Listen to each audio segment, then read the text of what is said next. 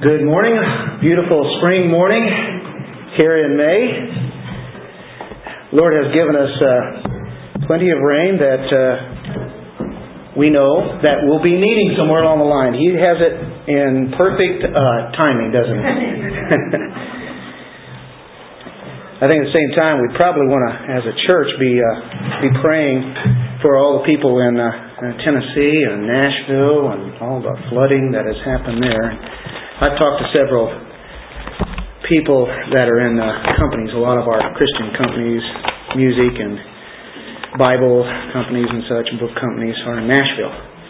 And some of them have been driven out of their homes, four feet of water in their house, and some pretty pretty horrible stories. I haven't heard that much about it in the news, but uh, it's uh, it's a catastrophe. They say that seems equal to uh, Hurricane Katrina. I'm sure that's what it sounds like to them. So anyway, keep them in mind. Well, we are in a new chapter, chapter 34 today. And I think it's rather remarkable because we've come to the part that I think is one of the most glorious in, in all the Bible. It's about where Moses says, Show me your glory, which we looked at last week, and now God is going to do that. Uh, it's a great glimpse of the glory of God. We're, are you guys ready to get a, a, glimpse of God's glory today? I'm not kidding. Are you ready? Well, this is this is quite a text here that we have and that God has given us. God's nature is really described very clearly in uh, in this section, and probably as well as, or maybe better than any other place in the Bible although there are other places in the Bible that will use some of the same terms. Moses has asked God to show His glory. God actually agreed with that. Uh, only it's in His own terms and not maybe exactly the way Moses is thinking. Who knows what Moses is thinking? But God said His goodness would pass before Moses as he stated in verse 19, I'll make all my goodness pass before you and I'll proclaim the name of the Lord before you. And he does. After what the uh, Israelites had done, and he says, I'm going to show you all my goodness. You want to see it? I'm going to show you my goodness. Now, this is where we're at now, as uh, there's going to be a revealing. Moses is actually going to hear more than he's really going to see. He's going to hear the preacher of the universe preach about himself. That's why we give the title, The Lord Proclaims Himself. You know, there are preachers, and then there is the preacher. That's what we're going to look at today as he preaches about himself. And he's going to proclaim his name, his character, his very justice, as he shows the backside of his glory. And so Moses actually needed some reinforcement, and, and he needed a renewal of the covenant. remember, he broke the tablets, and this whole covenant has to be renewed. He's representing the people. They had rebelled uh, before God in their idolatry. But God's grace is a shining theme throughout this whole book, isn't it? And here it is again in this whole section. This is what we're really looking at. If, you know, we know that he could have destroyed that whole nation in, in a split second. But because of the mediatorship of uh, Moses, God does not do that. He restrained his wrath, even though he is a God of wrath also. So by seeing his mercy, his compassion, his grace, His long suffering, all of those elements that are involved that He's going to be talking about today, we get to the very essence of the heart of God. That's really what Moses needed to see. That's what we need to see. The security of the people is not found in themselves, is it? Haven't done too good of a job. The security is always in God. It's always in Him. He's the very basis of everything that we have and that we are. He is the basis of our blessings. All the promises that we have, He is the basis of that, and He's the one that acts upon that. What a truly great God we have, who has manifested himself to Moses and also to us. What I'm going to do, uh, there are only nine verses here. I'm going to ask you to stand and let's read this precious text. And let's let God speak to us today. Does that sound good? And the Lord said to Moses, Cut two tablets of stone like the first ones, and I will write on these tablets the words that were on the first tablets which you broke.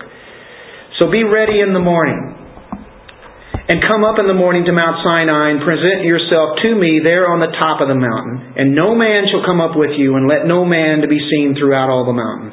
Let neither flocks nor herds feed before that mountain. So he cut two tablets of stone like the first ones. Then Moses rose early in the morning, went up Mount Sinai as the Lord had commanded him. And he took in his hand the two tablets of stone. Now the Lord descended in the cloud and stood with him there and proclaimed the name of the Lord. And the Lord passed before him and proclaimed, The Lord, the Lord God, merciful and gracious, long suffering and abounding in goodness and truth, keeping mercy for thousands, forgiving iniquity and transgression and sin by no means clearing the guilty, visiting the iniquity of the fathers upon the children and the children's children to the third and fourth generation. So Moses made haste and bowed his head toward the earth and worshipped. Then he said, If now I have found grace in your sight, O Lord, let my Lord, I pray, go among us, even though we are a stiff-necked people, and pardon our iniquity and our sin and take us as your inheritance. Let's pray. Father, as we go into this word today, may we get a glimpse of your glory. Get a glimpse like Moses did of seeing your inner nature and understand how gracious you are to us. Let your Holy Spirit lead us into knowing you. In Jesus' name, amen. Okay. See what I mean? This is a great text. This is a great text. The only thing is, you've got an inferior preacher here today standing here doing this. the preacher is is God here, but let's see if he can if he will speak to us here. Now, when the people saw uh, uh, that well they were in idolatry and they were in sin. And of course Moses knew that. When they recognized fully what they were doing, even though they, they did, now they, they saw the consequences of it. And then they saw that Moses threw down the tablets and broke them. It definitely made a point to them that the covenant is done. It's, it's broken. Covenant has been broken. He's disgusted with the people. So the covenant being broken had to terrify them when he did that, and Moses shows up. Moses is now going to have to cut out the stone that God would write on. God had written on the other ones before, but he had prepared those. This time Moses has to cut them out. It says in verse 1, And the Lord said to Moses, Cut two tablets of stone, like the first ones. They're not prepared. You'll have to prepare them then I want you to bring them up here and I'll write on those again. Boy, you know what? The law is not only the law that shows us our sin, but you know, I see grace in God's law. Do you ever see grace in God's law? I mean, for one thing, it's so gracious that it drove us to Christ because we saw our sin. That's what the law does, it revealed that.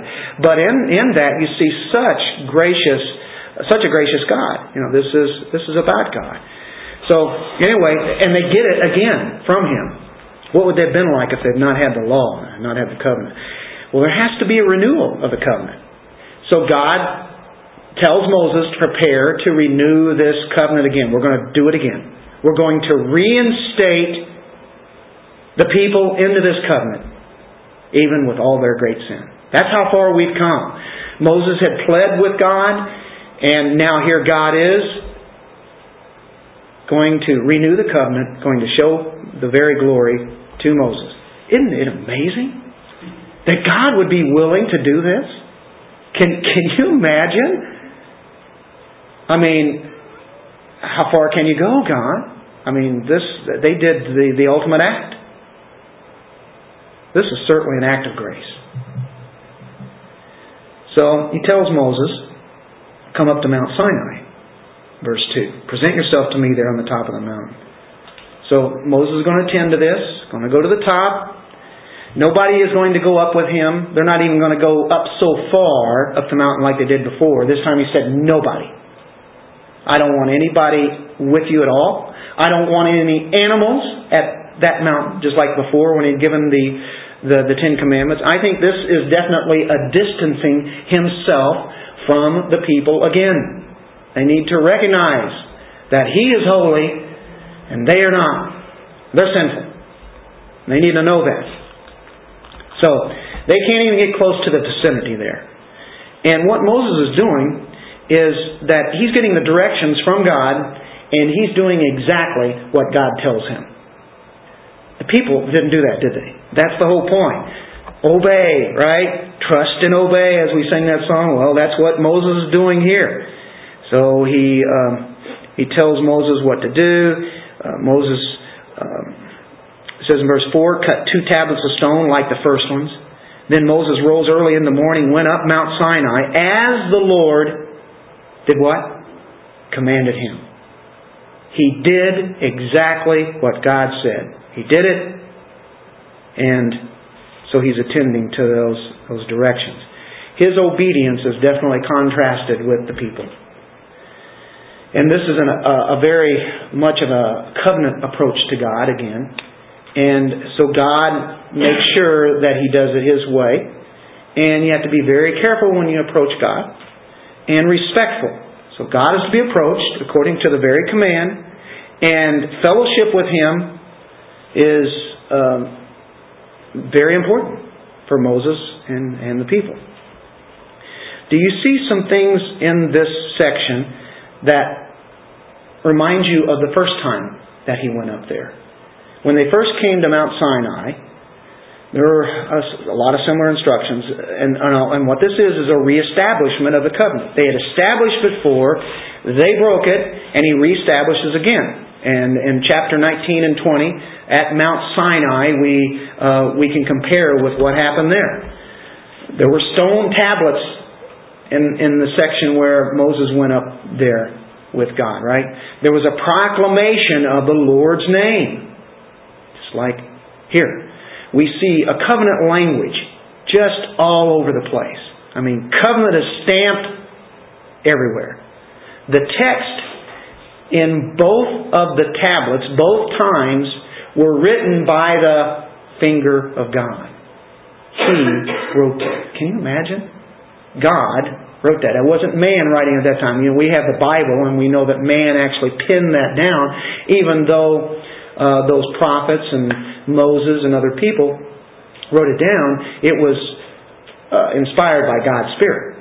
We know that. But he used their uh, personalities, and he used their, I guess you could say in modern day terms, the pen. but um, so this is uh, this is what's happening. Moses is to meet God in the morning. That sounds familiar. He is to go up, and God is to come down, like before. He's descending as Moses goes up. The mountain is off limits for all, as he was giving the Ten Commandments. They were not to get close or touch that mountain.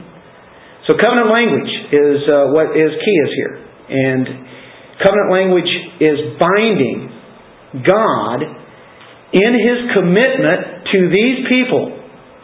He is bound by that because He's making this covenant. The covenant is being renewed.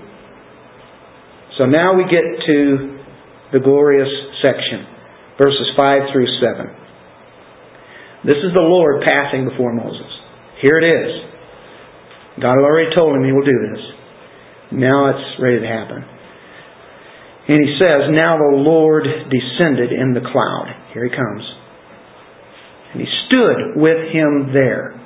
He stood there with Moses. Now the name of the Lord, he says, Now the Lord descended, and, he, and then and the, and the Lord passed before him, and you keep thinking about the name of the Lord, is about what he is and what he does. There are a lot of names for God in the Bible. Hundreds of them. And they explain who he is and what he does, what his nature is about, and what his actions are. It says here he descended, he condescended so that Moses could be communicated with, that they could actually communicate. Go to Psalm 113, verse 6.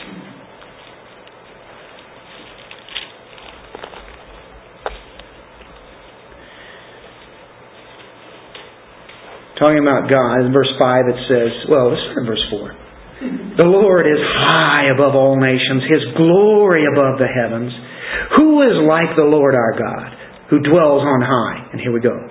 Who humbles Himself to behold the things that are in the heavens and in the earth. It's amazing. Here's this God who nobody can even explain, you know, His glory and what He's about. Who, who is like Him? Of course nobody. He dwells on high, but yet he comes down. He humbles himself to behold the things that are here, around us, in the sky and on the earth. He cares about us. He condescended down to Moses' level. Of course, that's what Christ did, didn't he? He got down on our level and became man. So he descended in the cloud, it says here. Uh, and stood with him there. The cloud would be something like that uh, cloud that we think of cloud by day, fire by night. That's giving something a little bit visible to them that they know that He's there. Uh, the pillar of cloud will go before Israel as they move on. But there He is. He's right there with Moses as He's been there before. In, in a sense, I guess you could say Moses is witnessing a theophany here said, Show me your glory. He's going to show the backside of his glory. And then this is appearance of God. How many people have seen this? What an incredible sight that he had. Moses had said, What? Show me your glory. God now does that. He shows his goodness. And this will clarify to Moses that God is going to do what he said he's going to do. Moses said that. If you go back to verse 19 again, I will make all my goodness pass before you, my well being, everything, all that He is. Now, says here, He proclaimed the name of the Lord. He preached the name of the Lord. That's what His message was, the name of the Lord. Can you imagine Moses, only one in the audience here, taking in this message. Message of the ages. The Lord preached His name to him. The Lord preached the self existent one. The I am, right? Way back in Exodus 3. And the name is to be elaborated on, on being combined with His attributes, as, as we'll see in verse 6 and 7. You take Yahweh and you add to it the other names of who He is and, and His characteristics or nature. The name at the burning bush was I am that I am. Well, that's enough said right there, isn't it? That's amazing that He'd do that. But now what He does is He makes Himself known in the glory of His goodness and grace. Moses had to be very fearful when he first saw him at the burning bush. And uh, that's all he knows. I am that I am. I'm the self existent one. And now I am that one full of grace, goodness, and all those. God's preaching about God. and he's telling what he is like. Can you think of any other better message to give? It's all about God. We could sit here and make ourselves feel real good have a feel good message, right? A feel good sermon. We could do that. We could preach that.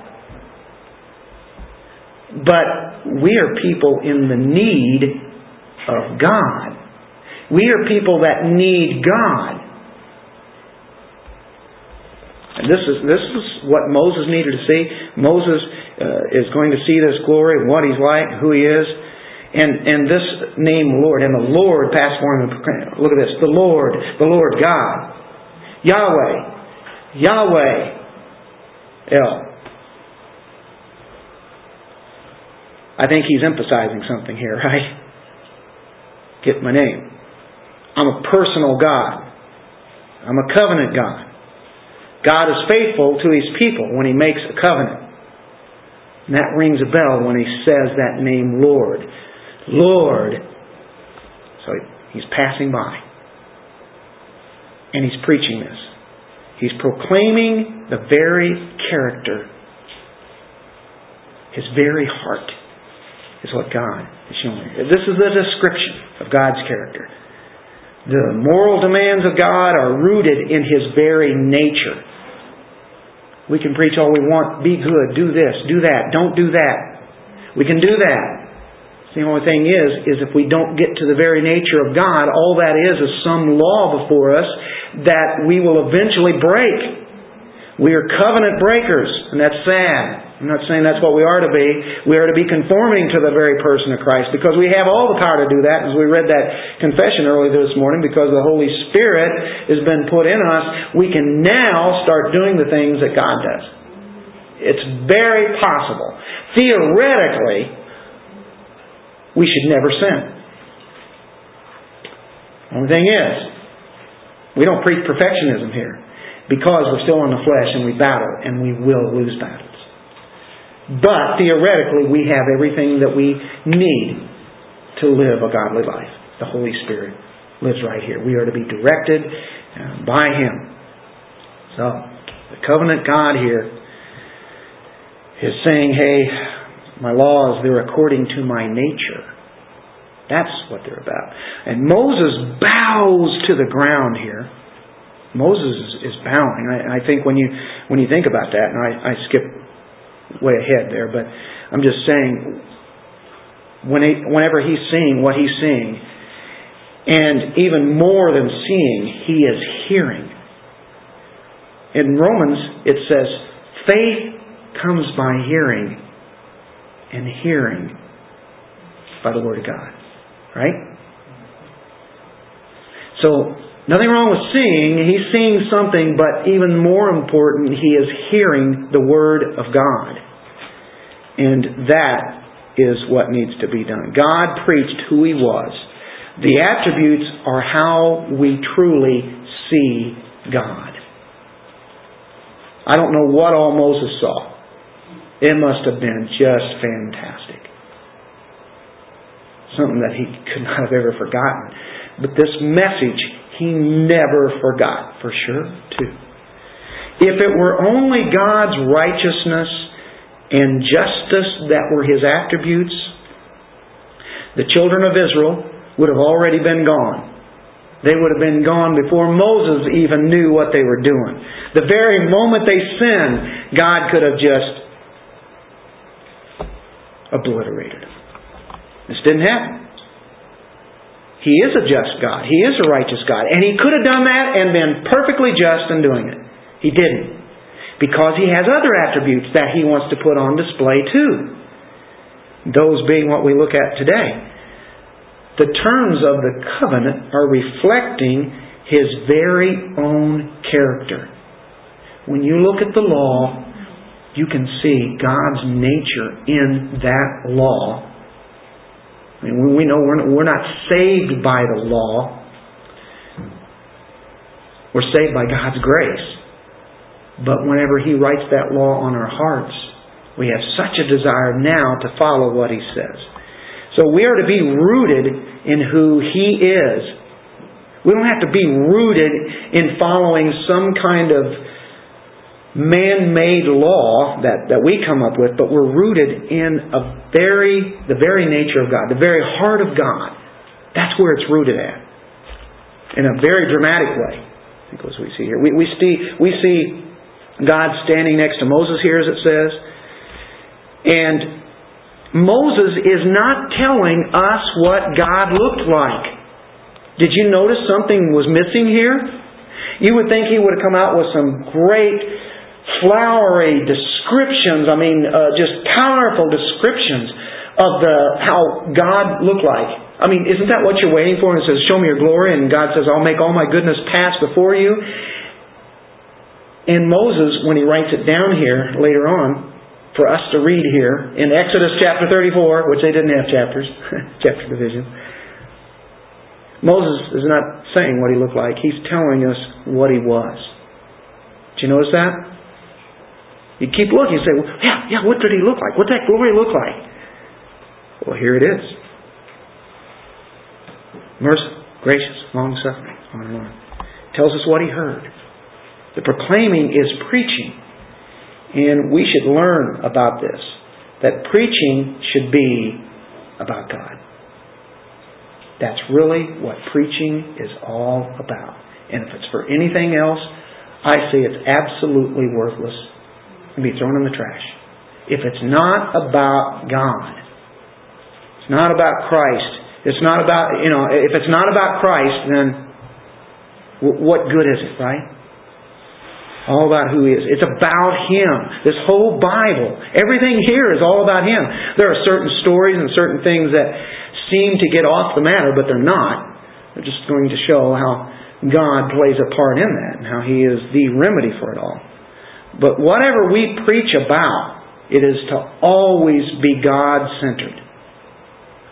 And so how sad it is today when we see man centered messages that continue to dominate in the preaching of our time. And that's why the church is where it's at today. I think that's why our nation is at where it's at. It's not God centered. As you can see, there are very few people that really want to hear that message. Staggering to me sometimes. People can fill up the pews and, and listen to a sermonette, 20 minutes, 15 minutes maybe, tops, and that's what's going to get them through the week. And it wasn't anything about how great God is. It was how they can meet their felt needs emotionally and such. That's sad, isn't it? And that's what people are flocking to. Well, we have the message. Let's get it to them. When God appeared before Moses, it was a message about himself. And this is what the Israelites desperately need to know. We need to know it. We have a need. We have a need every day. That need is knowing God, knowing Christ. That's what our needs are. We have a lot of other things, and they're important, but it all starts with God. God says, What you need to know about me is what I'm doing here. This is what you need to know. I'm merciful. We need to know God, don't we? We need to know our God. We may think, well, we already know about all those attributes. Oh, we forget. And there's a lot of things we don't know. or more things that we don't know, I can guarantee you that we do know. There's an eternity out there that we're going to continue to be uh, looking at. Okay, now, this passage where it says, merciful and gracious, long suffering, abounding in goodness and truth, keeping mercy for thousands, forgiving iniquity and transgression and sin, by no means clearing the guilty, visiting the iniquity of the fathers upon the children and the children's children to the third and fourth generation. This is seen, or some of this is seen throughout the Old Testament. The Jews, the Hebrew people, knew this passage because whenever it was written in later times, it was borrowed from this. I mean, this is stamped into their minds about who God is. Let's look at some of those. If we if we turn back to um, 33:19, God has already said that. I'll make all my goodness pass for you, and I'll proclaim the name of the Lord before you. I will be gracious to whom I'll be gracious, and I'll have compassion on whom I have compassion. Their two attributes are what? Mercy and grace. Right? Mercy and grace. Now let's go to Numbers. And in Numbers chapter 33, verse 19.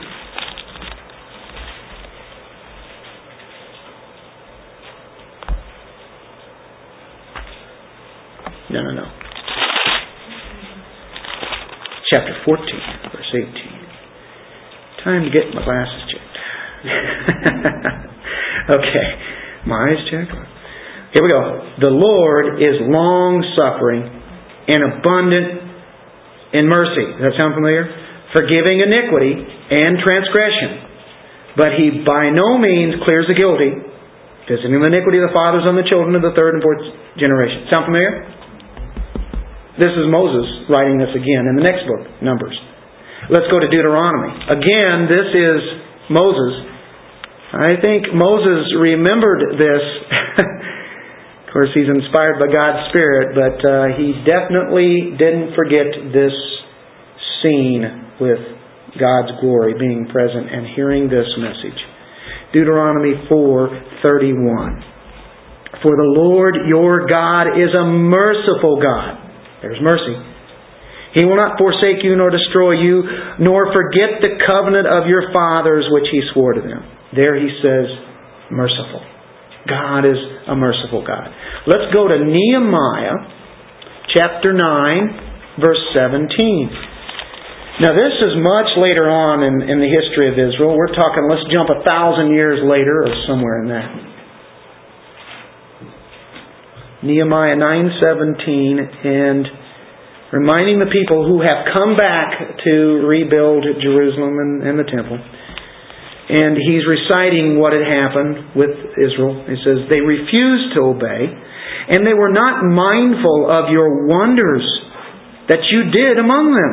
They didn't remember those. They weren't mindful of that. But they hardened their necks, and in their rebellion, they appointed a leader to return to their bondage but you are God. Look at this. Ready to pardon, gracious and merciful, slow to anger, abundant in kindness, and did not forsake them. A lot of those same attributes there, right? Mercy, grace, patient, kind, not forsaking. But you are God. That little word but right there. B-U-T. But, like in Ephesians chapter 2, you have the first three verses are telling how sinful man is, how sinful we are, and then God, in verse 4 says, But God, but God, being rich in mercy. This is what we're here today for, to receive God's Word about His graciousness and His mercy, His patience. Mm. Psalm 86 5.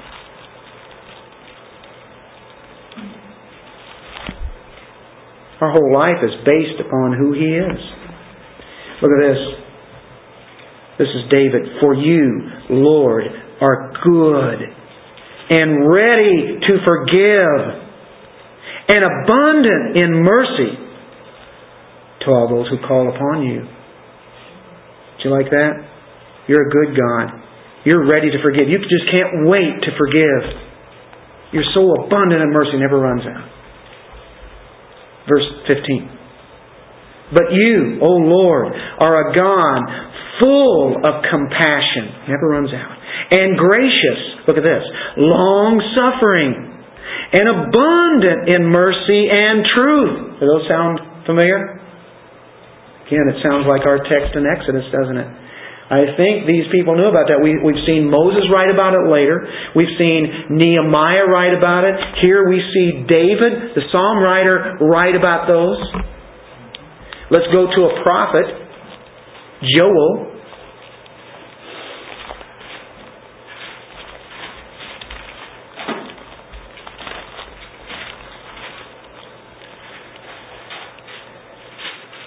in chapter 2, verse 13. So render your heart. This is a call to repentance here. He's saying, turn to me. So render your heart. Rend your heart and not your garments. Return to the Lord your God, for he is gracious and merciful, slow to anger, and of great kindness and he relents from doing harm. He, he puts up with it so long, then he pronounces that he will judge them, but he gives them time to repent, and he would love to embrace them with forgiveness. He calls them to come to him, turn to Him uh, with all their heart.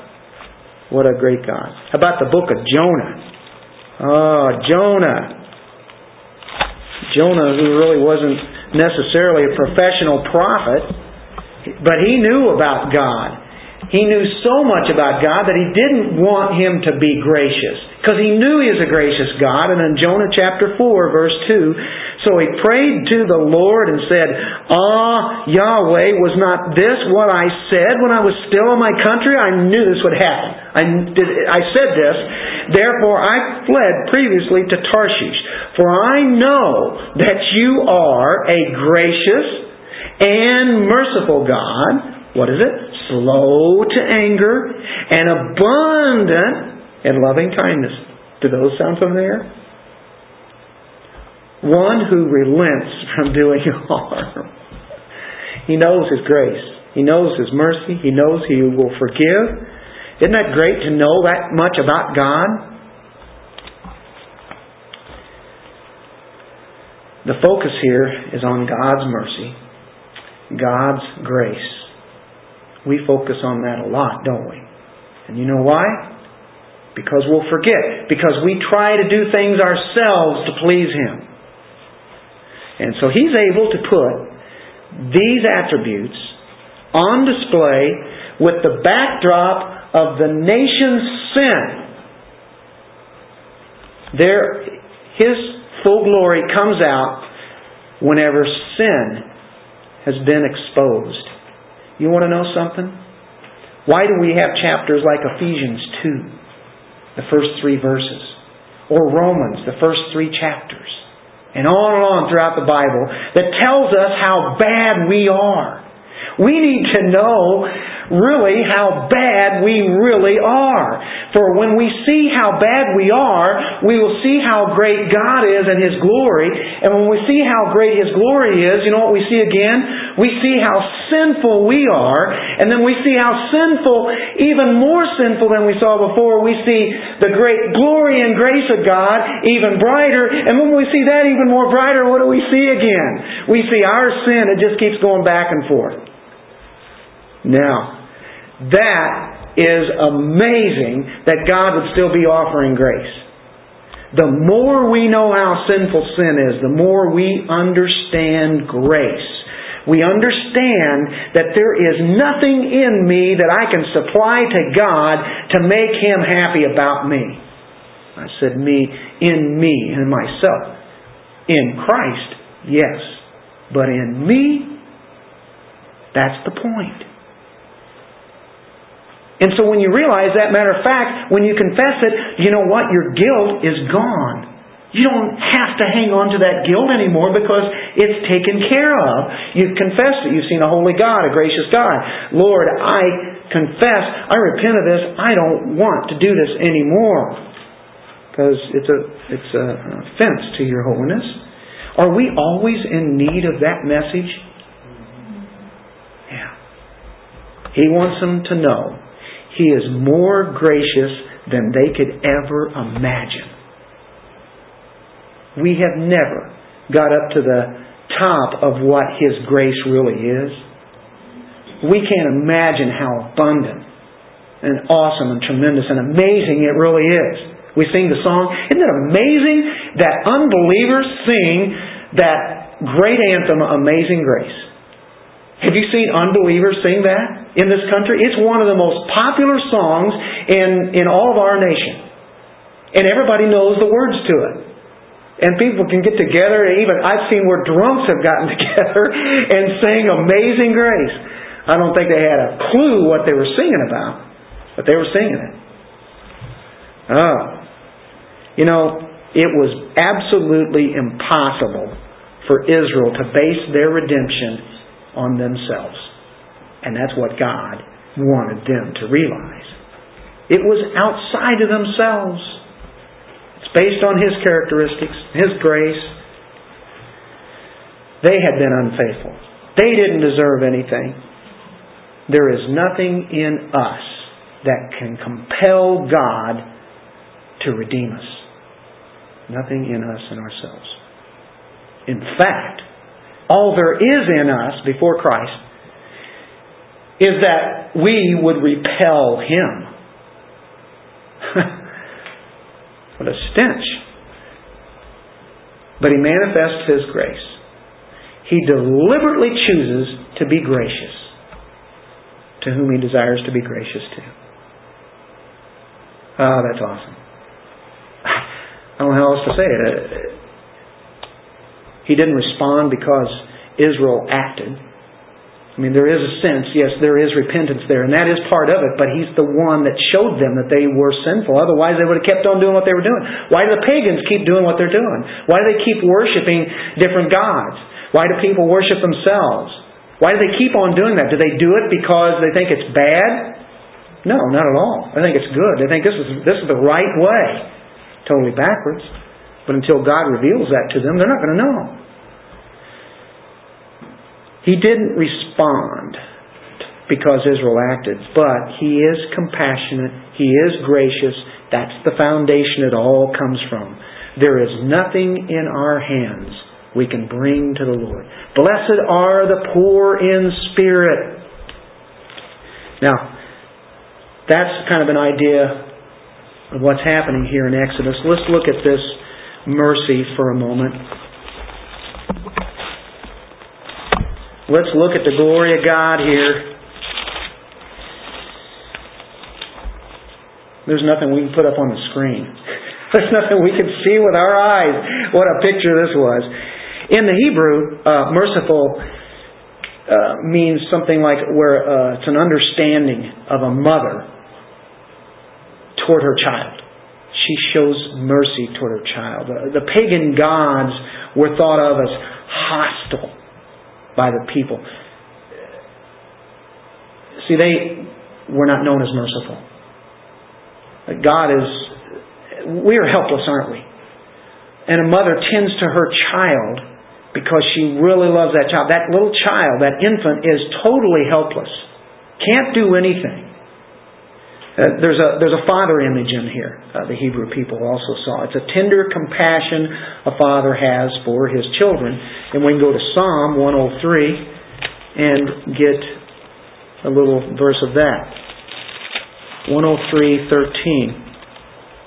As a father pities his children, so the Lord pities those who fear him. He pities, a father pities his children, and the Lord pities us, and He gives us mercy. Those who fear Him. It's put first.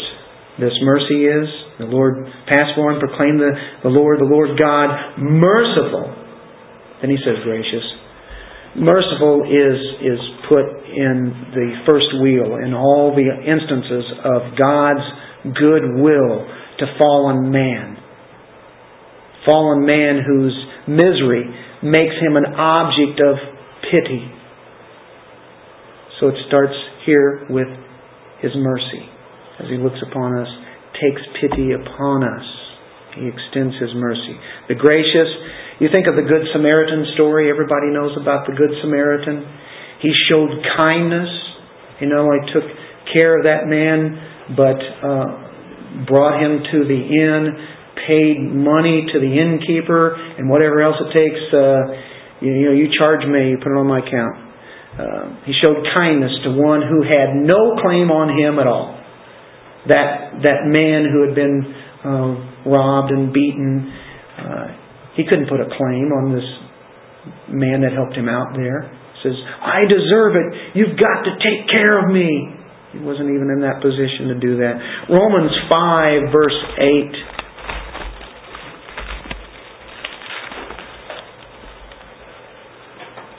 But God demonstrates His own love toward us in that while we were still sinners, in a terrible muck and mire, Christ died for us.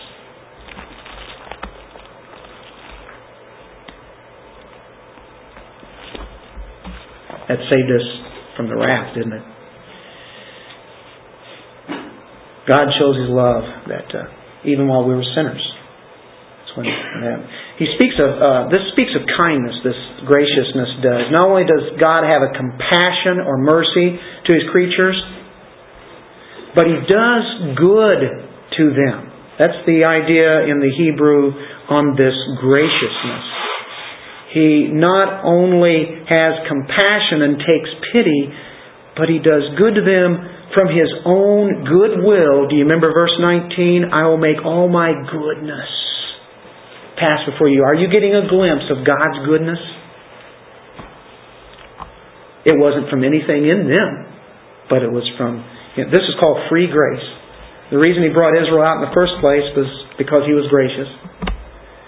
And this calls for us to, to be that way too. Go to 1 Peter 3 8. Peter started learning the idea of what grace is about. You guys learning about grace? You have an eternity to learn about grace. We should be learning it now.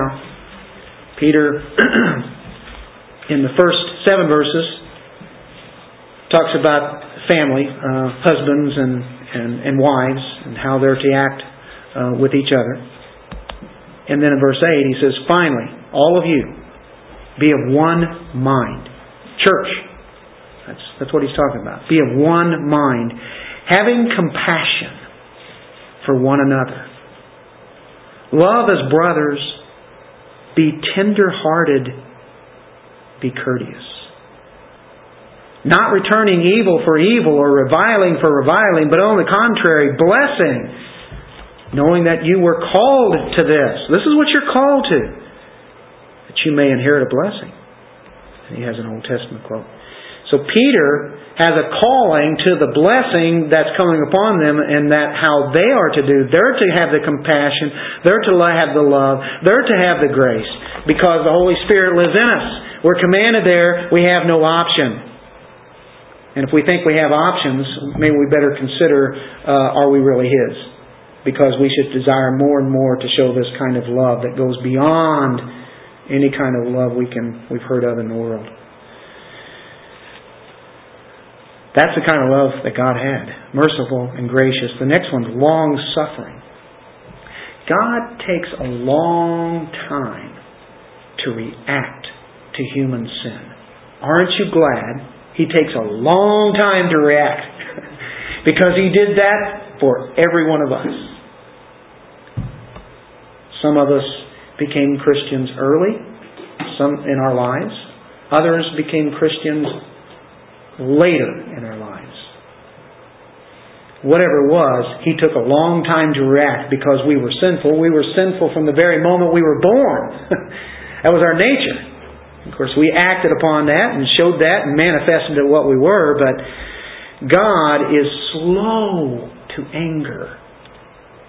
He delays the execution of His justice as He desires to be gracious and so when he says that to Moses, he's saying here, I could have blown him out, but I'm not doing it. I'm gonna, I, I'm taking time here. He waits to be gracious, and he lengthens out the offer of grace. We don't know who's going to be saved out there. People who are lost, which is most of the world. You know, we have a message to give to them. We all should give gr- the offer of grace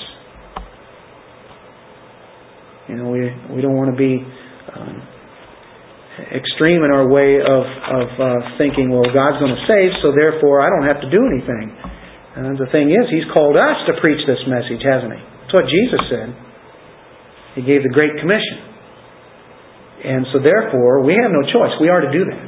And we're to tell about their offense to a holy God and then also offer them, well, here's God's grace, though. Here's where you really are at, but here's God. And uh, so that message has not ever changed. God is so patient with His people.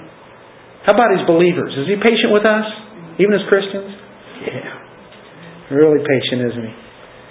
Oh, then uh, goodness, merciful, gracious, long suffering, and abounding in goodness. Of course, he already said in verse 19, I'll make all my goodness pass before you. I'm going to make all my whole well being that I am and then you get to this word goodness, it's, it's above our whole, whole way of understanding and expressing this goodness. It's, what is it? It's abounding in goodness. That's, what kind of love is this? Well, it's not like anything that you've ever experienced in this world, is it? Truth. Goodness and truth. It's kind of meaning the idea uh, faithful, trustworthy. It emphasizes his reliability, his faithfulness, his trustworthiness. That's the idea of the word truth here, if you have that. He abounds in this truth. Of course, he is truth. We know that. But he's a trustworthy person, and he can be relied upon when he is always speaking in his word. He tells the truth, doesn't he? And he can be relied upon. The next phrase is keeping mercy for thousands.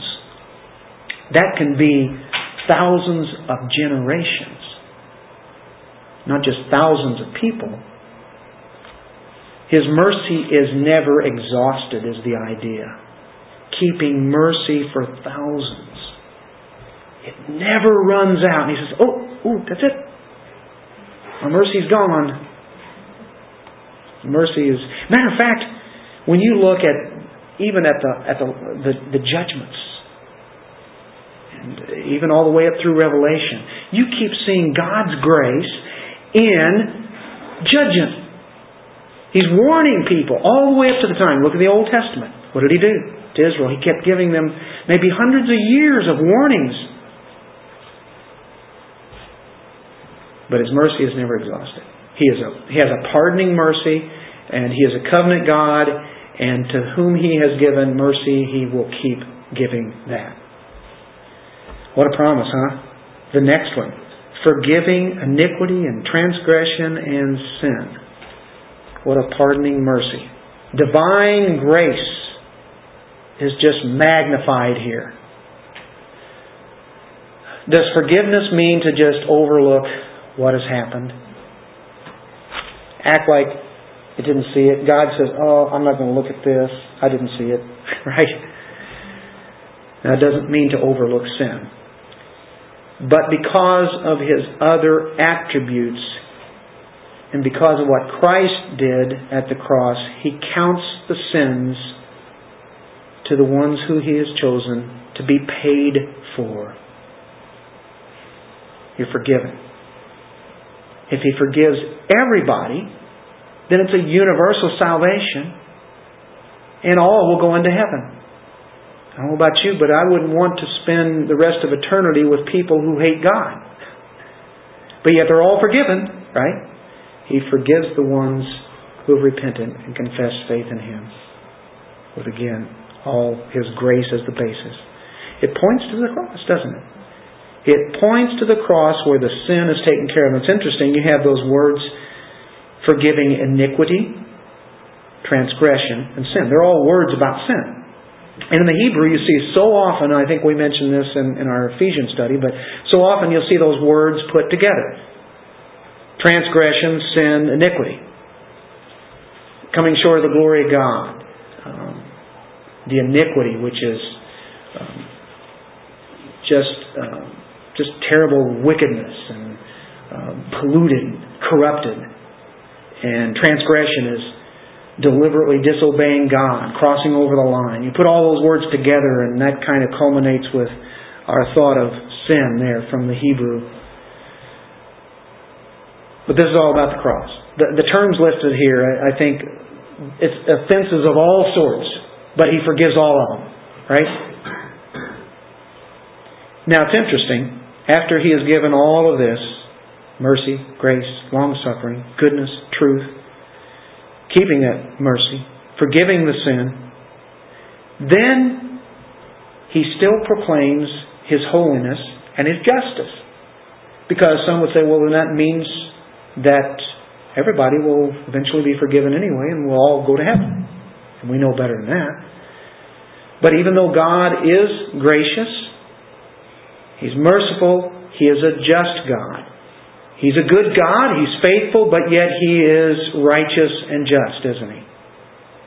He's very patient, but He still has. Aren't you glad He is a righteous and just God?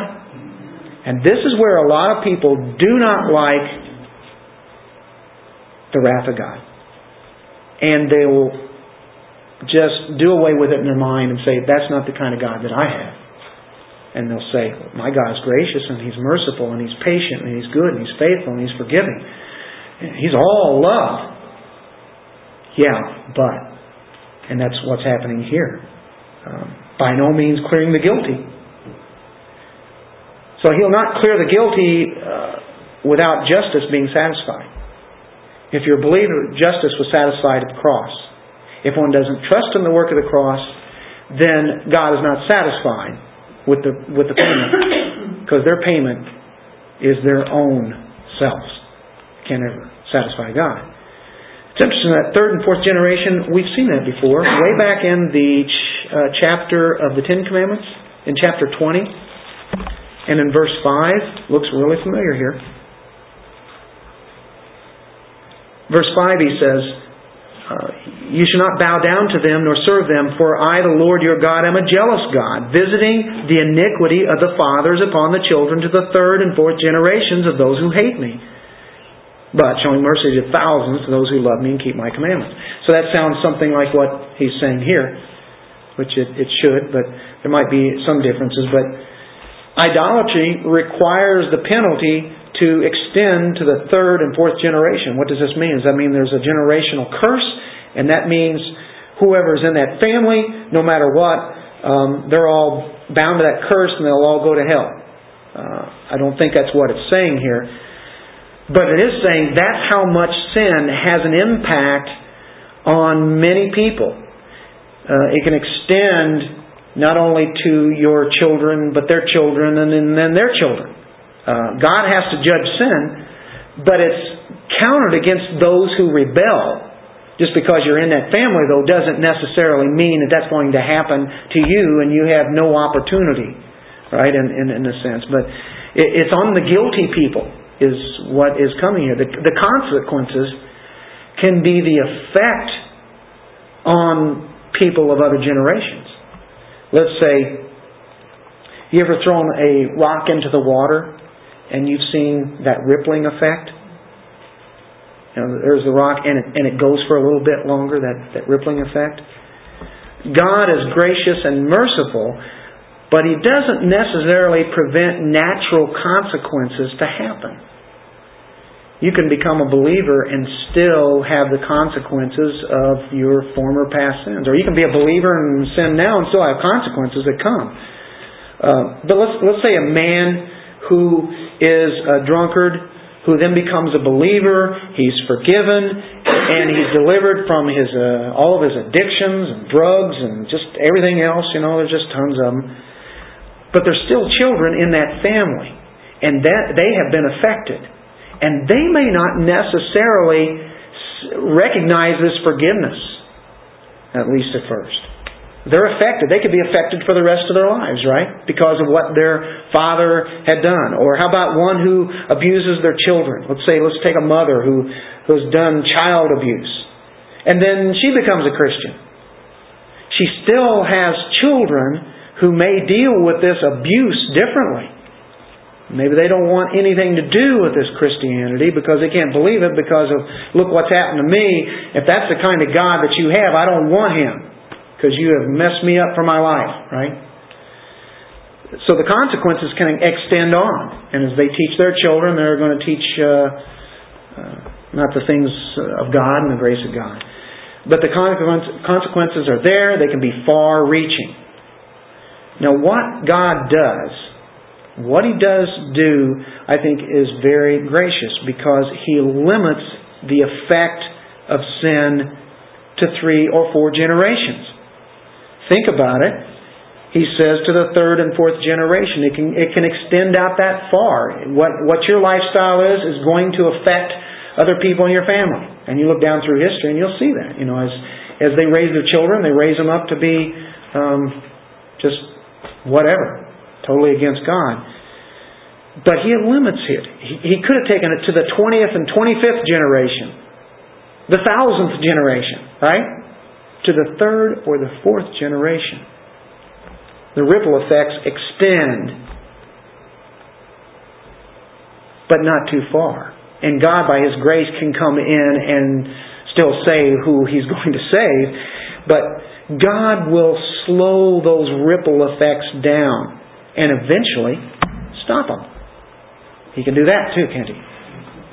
So His mercy goes to thousands of generations, and His wrath can go to the third or fourth generation. His mercy goes way beyond, right?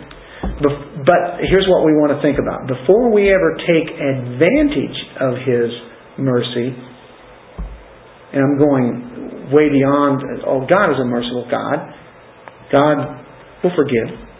I'll do this sin, if He calls it a sin, and He still has mercy, and He's bound to practice mercy and grace on me. Ooh. no, no, no. That is not what we're talking about, right? Uh, we need to think, though, of how sin can affect other people around us, starting with the closest people, our family, and then out to their family, if it be grown up kids. It can extend to the people you work with, it extends to the people in the church. It extends to your neighbors all around you. How many people can be affected by somebody's action of disobedience? That's what people need to think about when they're seriously thinking about doing something away from God. Uh, how much effect can it have? Can the third or fourth generation. That's enough right there, isn't it? Boy, it affects a lot of people. That's why we really need to proclaim His holiness and justice while we're proclaiming His mercy and grace because He's all of those. He does all of those. He does those because that's the God we know. Aren't you glad He has that character? Now, verses 8 and 9, and we'll close this out here. This is Moses' response. So Moses made haste and bowed his head toward the earth and worshipped. Then he said, If now I have found grace in your sight, O Lord, let my Lord, I pray, go among us, even though we are stiff necked people, and pardon our iniquity and our sin. Take us as your inheritance. Moses immediately fell on his face. He saw the character of God. He saw the glory of God visibly but even more, he was preached by God Himself. He heard the Word of God. He knew the sin of the people. He knew his own sin. And we see our sin and we see how bad it is, we see the greatness of God's grace.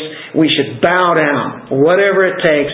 We see that and we see, again, like I say, it starts that cycle, how bad we are, but how good God is. Amazing this grace is.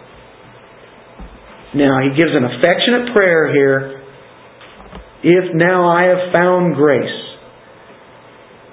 in your sight, O Lord, which he has. he saw his glory, glory and grace. Let my Lord, I pray, go among us. I mean, that's what Moses is so consumed with. God has already said he's going to, but he prays the prayer that he knows is right. And you can't get wrong you can't be wrong when you pray the prayer that you know that God has already said that He's about and what He wants. You can't ever be wrong with that prayer.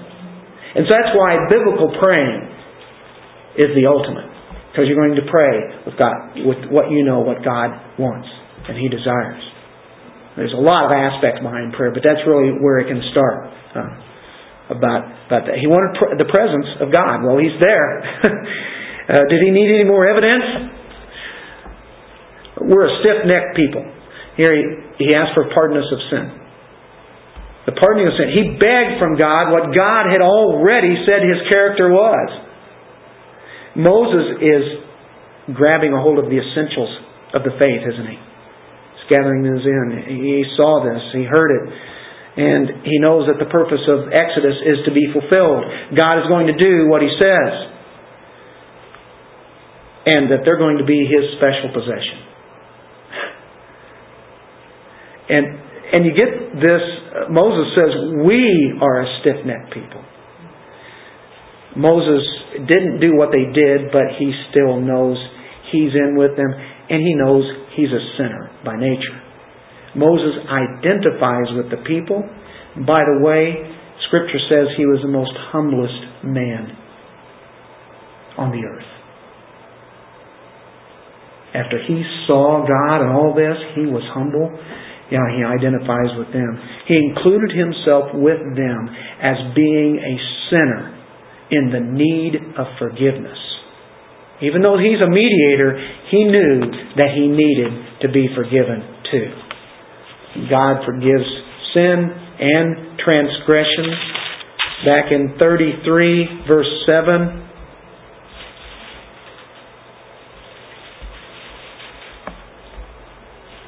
it says, uh, Moses took his tent and pitched it outside the camp, far from camp, and called it the tabernacle of meeting. And it came to pass that everyone who sought the Lord went out to the tabernacle of meeting, which was outside the camp. And of course, he's kind of representing the people even there, and as a representation of what was to come, like a tabernacle. But there he met with God, and uh, he interceded for him there. He's interceding for the privileges, the blessings of the people. By the grace of God, Moses achieved his purposes. He'd been interceding. God promised to go with the people when he said that he wasn't. God showed a glimpse of his glory to Moses. God forgave Israel of their sins. Moses now can go down to the mountain whenever he's done with the, the commandments there, return to the people with those second tablets, and assure them that their sin is forgiven. Because you know what? I think you have a lot of guilty people down there. And they're wondering what's going to go on now. What is going to happen? Moses is going to come down there and give them the good news. Have you just been given good news today through God's Word? This is where we're at. See, we're like Israel. But when you know that your sins have been taken away, you rest upon the promises of God in Christ. This is ultimately realizing God incarnate, Jesus Christ, isn't it? Show me your glory. Moses saw it. And even more, he heard it.